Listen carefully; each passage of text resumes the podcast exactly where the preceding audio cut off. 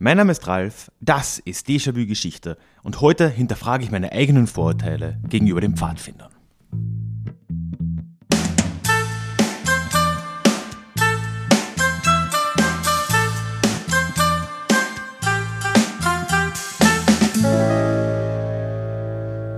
Ja, hallo und herzlich willkommen zurück zu dieser neuen Ausgabe des Déjà-vu Geschichte Podcasts. Wenn du das erste Mal da bist, mein Name ist Ralf und hier in diesem Podcast geht es alle zwei Wochen in die Vergangenheit und zwar immer mit dem Blick auf das Hier und Jetzt und womöglich und oder nötig mit einer Portion Augenzwinkern. Ah ja, und wenn du nicht das erste Mal hier dabei bist, ist dir wahrscheinlich aufgefallen, dass sich ein bisschen was geändert hat. Wir haben äh, eine neue Jingle am Start und ja, lass mich gerne wissen auf Social Media, per E-Mail, was auch immer, äh, ja, was du von dieser neuen Jingle haltest. Der Hintergrund ist der, Erstens, dass äh, ich gerade Dreijähriges hier auf dem Podcast gefeiert habe. Am äh, 14., also am Valentinstag 2018 kam die erste Folge hier raus. Und ich dachte mir, da kann man ja mal was Neues probieren. Und äh, zweitens habe ich diese Jingle jetzt auch schon seit Herbst im Club-Podcast ausprobiert. Da kam es zumindest nicht ganz beschissen an. Jetzt dachte ich mir, mein Gott, ich zieh's mal rüber. Meine Produktionskenntnisse sind immer noch ein bisschen. Und ja, lass mich gerne wissen, was du davon hältst. Ja, und dann zu guter Letzt noch eine Sache, bevor wir reinstarten, und zwar was sehr, sehr aktuelles. Wenn du das hier nämlich rechtzeitig hörst, das heißt, die Folge kommt am 22. Februar raus, und am 24. Februar, am Mittwoch, ist zum allerersten Mal in diesem Jahr Déjà-vu live. Ich habe darüber schon mal gesprochen, auf jeden Fall in der Advent-Episode, wo ich ja immer ein bisschen vorausblicke. Und äh, ja, kurz und bündig ist es so, dass ich dieses Jahr mehr live machen will, also mehr Livestreams in dem Fall auf YouTube. Und äh, das Ganze jetzt eben nicht nur als reine so QA-Session äh, angehen will, sondern tatsächlich ein Thema mitbringe. Das wird dann äh, ja, von mir erstmal präsentiert, klingt so komisch. Also ich spreche quasi wie hier im Podcast über das Thema, mit dem Unterschied, dass man parallel äh, sehr, sehr eingeladen ist, schon mal Kommentare in den Chat zu schreiben. Also ich werde das auch nicht einfach runterpredigen, sondern dann immer auf Fragen auch direkt eingehen. Und im Anschluss bleibt dann trotzdem noch Zeit für alle anderen Fragen, ob jetzt zum Thema oder ganz allgemein.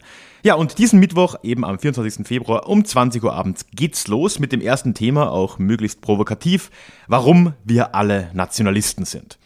Tja, und äh, mich würde es natürlich freuen, wenn du dabei wärst. Es ist für alle offen. Man braucht nur einen Google slash YouTube Account, um kommentieren zu können. Und in den Shownotes findest du einen Link zu einem Google Form, ganz formlos. Äh, Google Form, los, ähm, wo du einfach nur deine E-Mail-Adresse eintragen kannst, wenn du das möchtest. Dann schicke ich dir am Tag noch eine Erinnerung, beziehungsweise auch am Abend noch einmal ganz schnell äh, den Link, dass es auch nicht verpasst.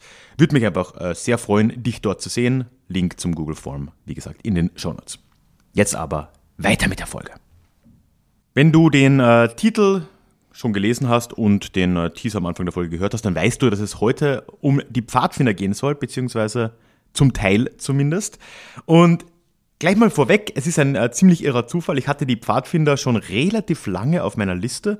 Warum werde ich gleich noch äh, ein bisschen ausführen, aber es hat sich jetzt rausgestellt, letzte Woche habe ich mich hingesetzt, das vorbereitet oder an, angefangen, das vorzubereiten. Und ich bin darauf gestoßen, dass heute, just heute, am 22. Februar, der wichtigste Tag im Jahr für PfadfinderInnen ist, was mir überhaupt nicht bekannt war. Heute ist nämlich Thinking Day, an dem äh, alle PfadfinderInnen, äh, ja, ich weiß nicht, ob man feiert, aber man gedenkt auf jeden Fall den, äh, dem Gründer der Bewegung, äh, Robert Baden-Powell, von dem hören wir auch noch ein bisschen was, und auch seiner Frau, weil die hatten beide am 22. Februar Geburtstag. Also an alle PfadfinderInnen da draußen, äh, ich hoffe, die Folge gefällt euch erst. Und zweitens, frohen Thinking Day. So, warum hatte ich jetzt gerade dieses Thema, bevor wir vielleicht jetzt reinspringen, warum hatte ich das so lange auf dem Zettel?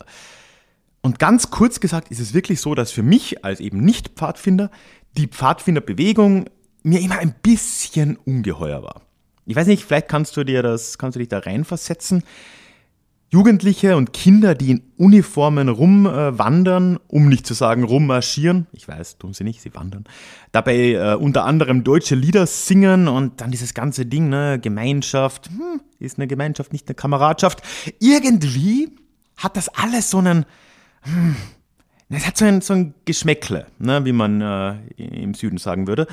Äh, es, hm, man weiß nie, ob das nicht doch vielleicht ein bisschen weiter rechts steht, als äh, es in der Öffentlichkeit ankommt. Zumindest habe ich mir diese Frage immer mal wieder gestellt, weil ja doch Assoziationen hochkommen bei all diesen Elementen.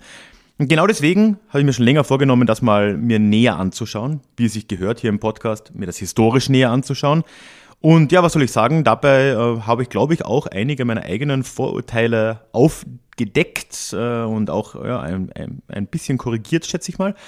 Ohne jetzt zu viel vorauszugreifen, auch viele spannende Verbindungen entdeckt zu anderen Sachen, die sicher auch nochmal im Podcast vorkommen werden oder schon vorgekommen sind. Das heißt, wir können uns auf einiges gefasst machen. Und wenn du bereit bist, starten wir rein. Mal ganz allgemein, wenn man mit der Geschichte der Pfadfinder anfängt, dann muss man global gesehen auf unseren Herrn Robert Baden-Powell äh, zurückkommen. Das äh, kurz wird auch einfach nur BP genannt, nicht British Petrol, sondern äh, Baden-Powell, der ähm, ja als Gründer dieser Bewegung gilt und als Jahr wird hier meistens das Jahr 1907 äh, dann angenommen. Wobei man da natürlich immer, naja, ein bisschen Bewegungsspielraum gibt es da, aber 1907 ist traditionell das Gründungsjahr der Pfadfinderbewegung. Robert Baden-Powell ist dabei ein äh, Militär gewesen. Also er war ein ähm, Mitglied der, der, des britischen Militärs, war vor allem in seinem Leben, also er ist in den 1850ern schon geboren, äh, war ziemlich genau 50, als äh, diese Gründung geschehen ist. Davor war er schon jahrzehntelang aktiv unterwegs, vor allem in Afrika. Und besonders bekannt ist seine Beteiligung am Burenkrieg gegen die äh, niederländisch-afrikaans äh, sprechenden Republiken in äh, Südafrika. Und äh, das ist ja generell ein sehr bedeutender Krieg, der ähm, ja vieles des 20. Jahrhunderts schon in den frühesten Jahren dieses Jahrhunderts vorweggenommen hat. Aber dazu vielleicht auch ein anderes Mal mehr. Der Legende nach, und da wäre ich immer so ein bisschen vorsichtig, wie das jetzt, wie, wie, wie das genau zutrifft, hat er sowohl im Burenkrieg als auch davor schon in anderen Einsätzen mit Jugendlichen gearbeitet. Und äh, zwar hat er die eingesetzt, äh, um Bodengänge, aber auch ähm, Erkundungen, also ja, als Kundschafter eingesetzt. Ähm, auch für andere Aufgaben, also für die Versorgung zum Beispiel oder auch für das äh, Abtransportieren von Verwundeten und äh, solche Tätigkeiten äh, soll er Jugendliche verwendet haben und hat da ja irgendwie für sich anscheinend gelernt, dass man mit Jugendlichen da wunderbar arbeiten kann. Erstens, weil die relativ äh, energiegeladen und äh, beweglich sind. Und äh, andererseits hat er eben auch einen Weg gefunden, wie er die im äh, kriegerischen Dienst quasi ja, funktionieren lassen kann. Und zwar, indem er ihnen im Gegensatz zu den normalen Soldaten, die mit Drill ja quasi klassisch Befehlen folgen, hat er äh, diesen Jugendlichen mehr äh, Freiräume gegeben, hat die in kleine Gruppen getan und äh, dort quasi auch versucht, in den Gruppen ja so eine Selbstführung, so eine gewisse eigene Autorität auch zu ermöglichen. Darauf ging dann irgendwie auch die Idee der Pfadfinder letzten Endes zurück. Und nicht zuletzt heißen sie im Englischen ja die Boy Scouts ursprünglich. Es gibt jetzt auch Girl Scouts und Scouts sind am Englischen die Kundschafter, beziehungsweise eben, ja, kommt aus dem, aus diesem Militärischen.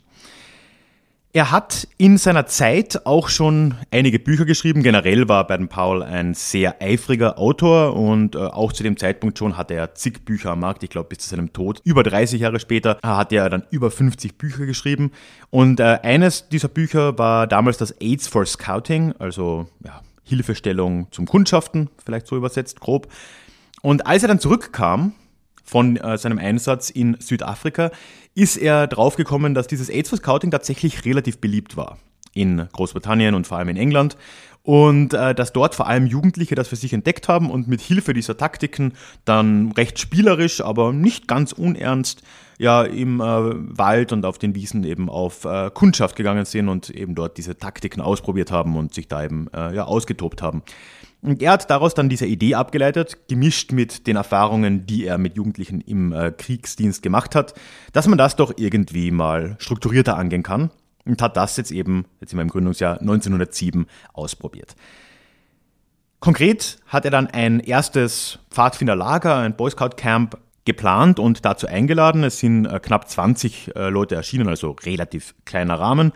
Und zwar war das Ganze auf Brownsea Island. Das ist eine Insel in der Bucht von Poole im Süden Englands.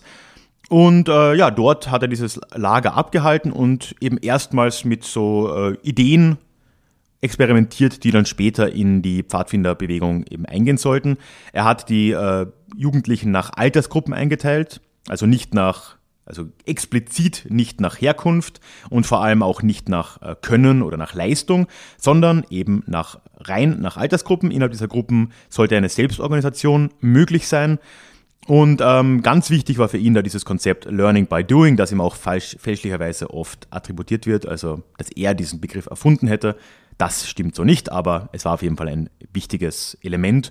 Ja, und natürlich das Drumherum, ne? also das Zeltlager zum Beispiel ist ja bis heute auch an und für sich ein ganz wichtiger Bestandteil der Pfadfinderbewegung. Er hat diese erste Version dieses Lagers 1907 dann schon als Erfolg auch bewertet und im Jahr darauf das wichtigste Buch wahrscheinlich seiner, seines Lebens geschrieben, nämlich Scouting for Boys, 1908 erschienen eben. Und da ist, hat er jetzt eigentlich alles, was er vorher schon in seinen anderen Büchern und in seinen Erfahrungen auf Brownsea Island und anderswo eben äh, ja schon aufgegriffen hatte, zusammengefasst. Und dieses Buch ist bis heute, wie gesagt, korrigiert mich äh, alle PfadfinderInnen da draußen, äh, ist eigentlich so ein bisschen die Bibel der Pfadfinderbewegung, nach wie vor. Und ja, darin hat er all das niedergeschrieben, was eben, was ich eben jetzt auch schon genannt habe. Und damit ist eigentlich jetzt erstmal schon die Pfadfinder-Sache geklärt, oder? Würde man denken.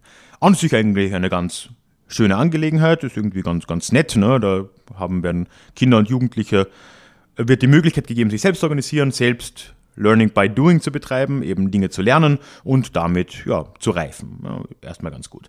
Und dem würde ich auch im Großen und Ganzen zustimmen, wenn es aber auch schon hier aus meiner Sicht ein paar kritische Anmerkungen geben kann.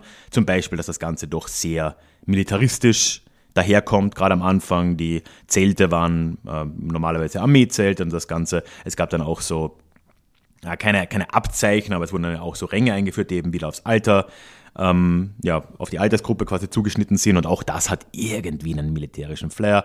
Und obendrein, gerade am Anfang, aber durchaus auch heute noch, ist die Pfadfinderbewegung sehr christlich geprägt, was natürlich auch jetzt nicht nur positiv ist von meiner Seite. Aber gut, das erklärt jetzt noch keine der ähm, kritischen Anmerkungen, die ich am Anfang äh, erwähnt habe, die für mich immer so mich ein bisschen aufhorchen haben lassen, wenn es um Pfadfinder geht, weil davon ist hier jetzt eigentlich noch keine Rede. Denn dafür müssen wir jetzt erstmal unseren Blick weg von der Pfadfinderbewegung ähm, machen und in Richtung Deutschland mal schwenken. Denn bevor die Pfadfinder überhaupt nach Deutschland gekommen sind, ist hierzulande schon einiges geschehen, was in der heutigen Pfadfinderbewegung nach wie vor sehr lebendig ist, was aber mit Baden Powell und den Pfadfindern aus England gar nicht so viel zu tun hat. Und dafür gehen wir ins Deutschland um die Jahrhundertwende, also nochmal so ein paar Jährchen vor dem Lager auf Brownsea Island. Eine Sache, die das Deutsche Reich damals um die Jahrhundertwende, wie gesagt, sehr stark gekennzeichnet hat, beziehungsweise vor allem die wohlhabende bürgerliche Schicht, ist etwas, was wir heute als Reformbewegung oder auch Lebensreform bezeichnen. Das war eine sehr breite Bewegung und vieles von dem, was in dieser Bewegung quasi vorgekommen ist oder was dort angegriffen wurde, äh, hat uns auch bis heute begleitet.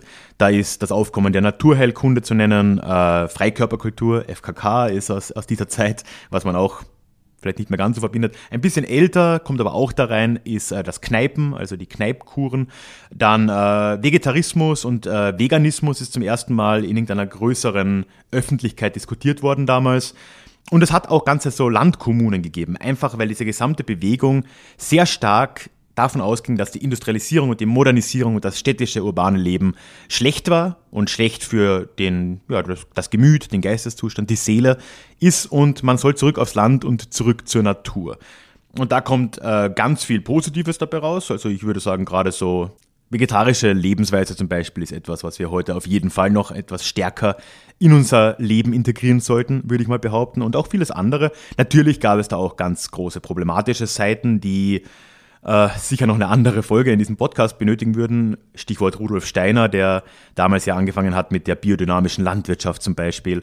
Äh, das ist das äh, von ähm, Demeter zum Beispiel, ähm, also immer aufpassen, wenn man Demeter kauft, die äh, glauben an allen möglichen Hokuspokus. Da muss man äh, bei Vollmond oder bei Neumond, so genau weiß ich das jetzt nicht, äh, ein Kackhörnchen vergraben, also ein Horn gefüllt mit Ochsendung oder irgend sowas. Und äh, wenn man das nicht macht, dann äh, wird aus der Ernte auch nichts und vor allem wird man dann äh, nicht biodynamisch zertifiziert, was Demeter eben voraussetzt.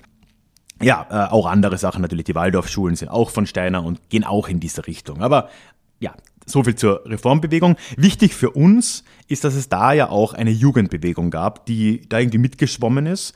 Und ganz ähnlich wie die größere Reformbewegung der Zeit war das alles etwas sehr Romantisches, Bürgerliches und von diesem Zurück zur Natur Gedanken beseelt. Das heißt, auch Jugendliche durchaus, aber auch mit äh, erwachsener Unterstützung, haben dann begonnen, die Natur für sich zu entdecken, sind auf Wanderungen gegangen, was ja damals de facto unerhört war. Also auf Wanderungen ging man nur, wenn man wandernder Händler oder irgend sowas war ähm, oder vielleicht noch Gesellen oder sowas. Äh, das war nicht wirklich etwas, was als Freizeitbetätigung eine Rolle gespielt hätte. Wurde auch sicher komisch angeschaut. Äh, dann zum Wandern dazu kommen die Volkslieder, die die angefangen haben zu singen. Und wie auch in der Reformbewegung hält das alles zusammen, dass wir da eben einerseits dieses Natürliche, zurück zur Natur, zurück zu den Ursprüngen drin haben. Und andererseits ist das Ganze zutiefst völkisch geprägt gewesen. Das kann man auf jeden Fall schon mal festhalten. Was nicht überraschend ist. Das hat jetzt nichts mit der Reformbewegung zu tun oder auch nicht mit der Jugendbewegung.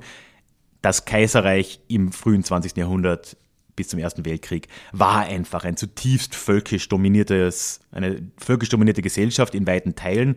Sehr viele Gedanken der Zeit, da gibt es ja auch ganz andere Sachen, die großdeutsche Gesellschaft und alles, was damals so in der Blütezeit erlebt hat, war völkisch, nationalistisch geprägt. Und so auch das. Das heißt, das Zurück zur Natur war auch irgendwo zurück zur Volksseele. Das wurde schon so gesehen. Und natürlich passen dann da auch die alten deutschen Lieder und was man da halt so ausgegraben hat, wunderbar dazu. Diese Jugendbewegung hat sich dann ganz konkret um die Idee der Wandervögel herauskristallisiert. Und das ist im Prinzip jetzt in Deutschland der Vorläufer der Pfadfinderbewegung, wenn nicht sogar eigentlich die Wurzel der deutschen Pfadfinderbewegung. Denn diese Wandervögel waren bis in die 20er Jahre hinein die dominante Jugendgruppierung, die eben in diesem Bereich aktiv war, also Wandern, Zelten, Feuer machen, ja, was eben die Pfadfinder heute tun. Das äh, waren für lange Zeit eben diese Wandervögel und die sind eben genau ja, aus, aus diesem Dunstkreis entstanden. Das waren vor allem Jugendliche, weniger Kinder, teilweise, aber vor allem Jugendliche aus gut bürgerlichem Haus meistens, gut nationalen Gemüts. Und äh, ja, das äh, Ganze hat sich eigentlich über die nächsten 15 Jahre sehr gut etabliert in weiten Teilen Deutschlands bis dann eben zum Ersten Weltkrieg hin.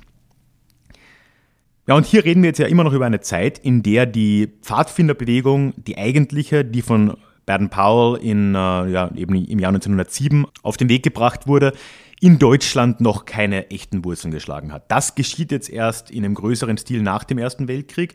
Und äh, da kommen wir jetzt in eine Phase, wo wir so eine Vermischung haben und das ist etwas, was die heutige deutsche Pfadfinderszene sehr stark geprägt hat. Nämlich in der Weimarer Republik gab es diese Idee der bündischen Jugend.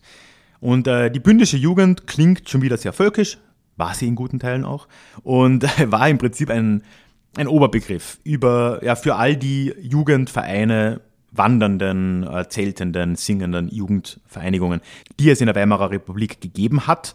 Und äh, da gab es jetzt wieder ganz viele. Also aus der Wandervogelbewegung sind ganz, ganz viele andere Gruppen dann entstanden, die teilweise wirklich auch einfach weit rechts standen, die haben sich dann mit alten Ritterorden beginnen zu identifizieren, haben mit Barbarossa-Legenden rumgespielt und äh, von einer Neugeburt der, der völkischen Seele und so weiter halt geredet. Also da war schon ganz viel so rechtsesoterisches äh, Gedankengut auch wieder mit drin. Aber nicht nur, ne? also die bündische Jugend war breit gefächert. Es gab da wirklich aus allen ideologischen Ecken auch äh, Bündnisse, die nicht immer einen äh, völkischen Charakter haben mussten. Und ganz wichtig, es gab inzwischen eben auch in Deutschland in Anführungszeichen echte Pfadfinder, die in diesem Gemisch jetzt quasi mitspielten, sich auf die Ideen von Baden Powell und auf diese internationale Ausrichtung auch berufen haben, aber gleichzeitig auch viele Elemente der anderen bündischen Jugendvereinigungen da übernommen haben. Und das ist auch der Grund, warum heute die deutschen Pfadfinder sich sehr stark unterscheiden von internationalen Gruppierungen. Also das merkt man anscheinend angeblich, bei mir immer ein bisschen hören sagen, bei den äh, weltweiten Treffen, das sind die Jum Jumbaloos oder so, habe ich mir jetzt aufgeschrieben, ähm, da merkt man das, dass eben äh, die deutschen Gruppen sehr anders aussehen. Die haben andere Zelte, die sogenannten äh, Koten und Jurten. Das sind eben so schwarze Zelte, die man in Deutschland doch recht gut kennt, mit einer Feuerstelle drin. Das wurde übernommen in der Zeit von anderen Gruppen, ähm, eben in dieser bündischen Jugend. Die äh, Jacken, die in Deutschland sehr stark getragen werden, die äh, Jugendschaftsjacke kommt aus der Zeit und ist keine Idee der eigentlichen Pfadfinderbewegung. Und dann natürlich auch die deutschen Lieder, die auch heute noch, wenn auch eine geringere als damals, Rolle spielen. Und diese Idee auf Fahrt zu gehen, also wandern zu gehen, was in der internationalen Community gar nicht mal so essentiell ist, in Deutschland aber für PfadfinderInnen eine sehr große Rolle spielt. Zur Ehrenrettung vielleicht von äh, sehr vielen der anderen Gruppen in dieser bündischen Jugend, die ich jetzt gerade sehr stark ins rechte Eck gestellt habe, wozu ich auch stehe, ist ähm, zu sagen, dass im nationalsozialistischen Regime diese Gruppen nicht einfach alle als positiv wahrgenommen wurden. Also es war durchaus so, dass durch das Regime die eher kritisch gesehen wurden, nicht unbedingt wegen ihrer ideologischen Ausprägung, da gab es sicher genügend, die anschlussfähig waren an das nationalsozialistische Gedankengut, aber sie haben halt einfach nicht gepasst. Ne? Also es gab die Hitlerjugend und Ziel war es, all diese anderen Gruppierungen in die Hitlerjugend einzugliedern. Das heißt, mit 1933 beginnend und dann bis 1938 wurden all diese Bündnisse zerschlagen. Die letzten waren dann tatsächlich die katholischen Pfadfindervereinigungen, die halt noch eine Zeit lang unter dem Schutz des Vatikans gestanden waren. Aber dann, ja, ab 38 gab es davon nichts mehr und das wurde alles integriert in die äh, Hitlerjugend und auch da gemischt. Ne? Also es wurde teilweise sehr sauber diese, diese Überbrückung geschafft, ne? dass sehr weite Teile der Mitgliedschaft in die Hitlerjugend quasi mitgegangen sind, teilweise auch als ganze Gruppe. Es gibt aber auch genügend Beispiele von äh, ehemaligen Bündischen, die dann eben nicht in die Hitlerjugend sind. Und es gibt sogar ein paar Beispiele, die aktiv daraus dann in den Widerstand gegangen sind. Ähm, also zum Beispiel die Geschwister Scholl sind da ähm, zumindest hat einer von denen, glaube ich, einen Hintergrund in so einer ähm, bündischen Jugend in, den, in der Republikzeit noch gehabt. Und äh, auch vielleicht bekannt in der Region Köln gab es die Edelweißpiraten, über die übrigens meine Cousine gerade ihre Doktorarbeit geschrieben hat. Ähm, und ja, auch da war es so, dass viele der Leute, die da aktiv waren, vorher in der einen oder anderen bündischen Gesellschaft eben unterwegs gewesen sind. Also nicht alle am rechten Rand, nicht alle sofort irgendwie anschlussfähig an die Nazi-Ideologie, aber viele, das muss man sagen, viele dann doch schon. Es ist dann tatsächlich erst nach dem Zweiten Weltkrieg, dass in Deutschland die Pfadfinder, wie wir sie heute kennen und die sich zurückbeziehen eben auf das englische, in Anführungszeichen Original, dass die zur führenden Gruppe in dieser Szene, also Szene Jugend plus Zelt plus Wandern, in dieser, in dieser Ecke wurden. Was einfach daran liegt, dass viele dieser anderen äh, Bündnisse jetzt nicht mehr existiert haben, dass aber auch einfach diese Szene kleiner wurde und ja, irgendwo hat dann auch einfach die internationale Ausrichtung der Pfadfinder, auch mit der Präsenz natürlich äh, amerikanischer Soldaten zum Beispiel in Deutschland, wo ja das Boy Scout Movement of America wirklich riesig ist. Da hat das einfach irgendwie gepasst und erst seitdem, seit den späten 40ern, frühen 50ern, sind die Pfadfinder eben hier die dominante Gruppe in Deutschland. Aber eben, wie gesagt, immer noch deutlich anders als andere Pfadfinder in anderen Teilen der Welt, weil eben diese Erfahrungen der 20er und frühen 30er Jahre dazu viel Durchmischung geführt haben. Ja, und das ist dann auch der Kern. Das ist, warum mir diese Pfadfinder immer ein bisschen dubios waren. Das ist dieses Lieder, Liedergut, das ist dieses, diese Uniformiertheit. Gut, die gibt es auch bei den äh, englischen und internationalen, aber doch ein bisschen anders. Ähm, und das hat mir immer ein bisschen Probleme gemacht. Jetzt mit dem Blick zurück kann man aber, glaube ich, und da muss ich meine eigene Meinung vielleicht auch einfach ein bisschen revidieren, kann man den äh, Pfadfindern und da schon einiges Positives abgewinnen. Und äh, ja, vieles davon ist eben auch eine Tradition, die, ich glaube, da können wir uns einig sein, ein bisschen merkwürdig anmutet, aber wo dann doch zumeist äh, nichts äh, allzu Böses dahinter steht. Ja, eigenartig finde ich es trotzdem nach wie vor, aber naja, das ist ja eine andere Thematik. So, jetzt ähm, schon länger wird hier draußen irgendwie, ich weiß gar nicht, rumgebohrt oder so. Das heißt, äh, wenn du jetzt was im Hintergrund hörst, ja, tut mir leid, ich ziehe es jetzt durch. Wir sind jetzt ohnehin schon eigentlich am Schluss angekommen. Gerade, äh, ich habe jetzt mehrmals gesagt, ne, wenn du da irgendwie mehr Bezug hast zu den äh, Pfadfindern, dann lass mir gerne einen Kommentar da. Äh, das äh, geht direkt auf meiner Website auf ralfgrabuschnik.com und dann oben unter Podcast Da findest du dann auch diese Folge oder natürlich direkt in den Shownotes. Würde mich sehr über deine Gedanken freuen. Ja, und dann möchte ich nochmal daran erinnern, am Mittwoch, 24. Februar um 20 Uhr abends ist das erste Déjà-vu live dieses Jahr. Und dieses Live-Format ist eben dafür da, dass ich erstens ein Thema vorstelle oder ein Thema mitbringe und wir das aber dann live diskutieren können, eben über den Chat. Soll kein Vortrag sein, soll interaktiv sein und einfach ein bisschen zum äh, ja, Denken und Reflektieren und Austausch anregen. Das wird dieses Jahr hin und wieder passieren, jetzt eben das erste Mal und ich würde mich riesig freuen, wenn du dabei bist. Thema ist, warum wir alle Nationalisten sind kannst du dir ja schon mal überlegen, warum das vielleicht sein könnte oder warum du ganz anderer Meinung bist. Und wenn du es nicht verpassen willst, würde ich mich sehr freuen, wenn du dich kurz eintragen möchtest im Google Forms. Da findest du den Link in den Show Notes und ja, einfach nur E-Mail eintragen und dann kriegst du eine, eine Erinnerung nochmal, wahrscheinlich am Morgen des Mittwochs und dann am Abend nochmal den Link, also so um den Dreh. Ich benutze die E-Mail-Adresse auch sonst für nichts, also dass du kommst nicht in den Newsletter oder sonst irgendwas, wenn du das nicht willst. Aber ja, du kriegst halt eine Info dafür. Würde mich sehr freuen. Natürlich würde es mich auch freuen, wenn du in den Newsletter kommst und auch dafür findest du unten einen Link. Ja, und ansonsten möchte ich auch dieses Mal wieder all jenen danken, die Déjà-vu-Geschichte auch finanziell mit ermöglichen und hier vor allem den Mitgliedern des Déjà-vu-Clubs Ihr seid die Besten, ihr macht es hiermit möglich. Und ja, ich würde mich freuen für all jene, die sich auch das vorstellen könnten, äh, oder wenn du dir das vorstellen könntest, mich da zu unterstützen. Wenn du dir das anschauen willst, du findest einen Link zum Club, wo ich dir alles darüber erzähle, in den Show Notes oder auf ralfkabuschnik.com slash club. Würde mich wirklich sehr freuen. Ja, und wenn nicht, dann lass mir ein Abo da, dann hören wir uns zumindest in zwei Wochen wieder in unserem nächsten Déjà-vu. Bis dahin, alles Gute und gesund bleiben.